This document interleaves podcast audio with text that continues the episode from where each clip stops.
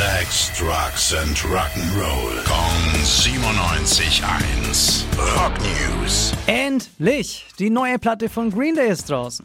Seit über vier Jahren gab es kein neues Studioalbum und jetzt ist es endlich soweit.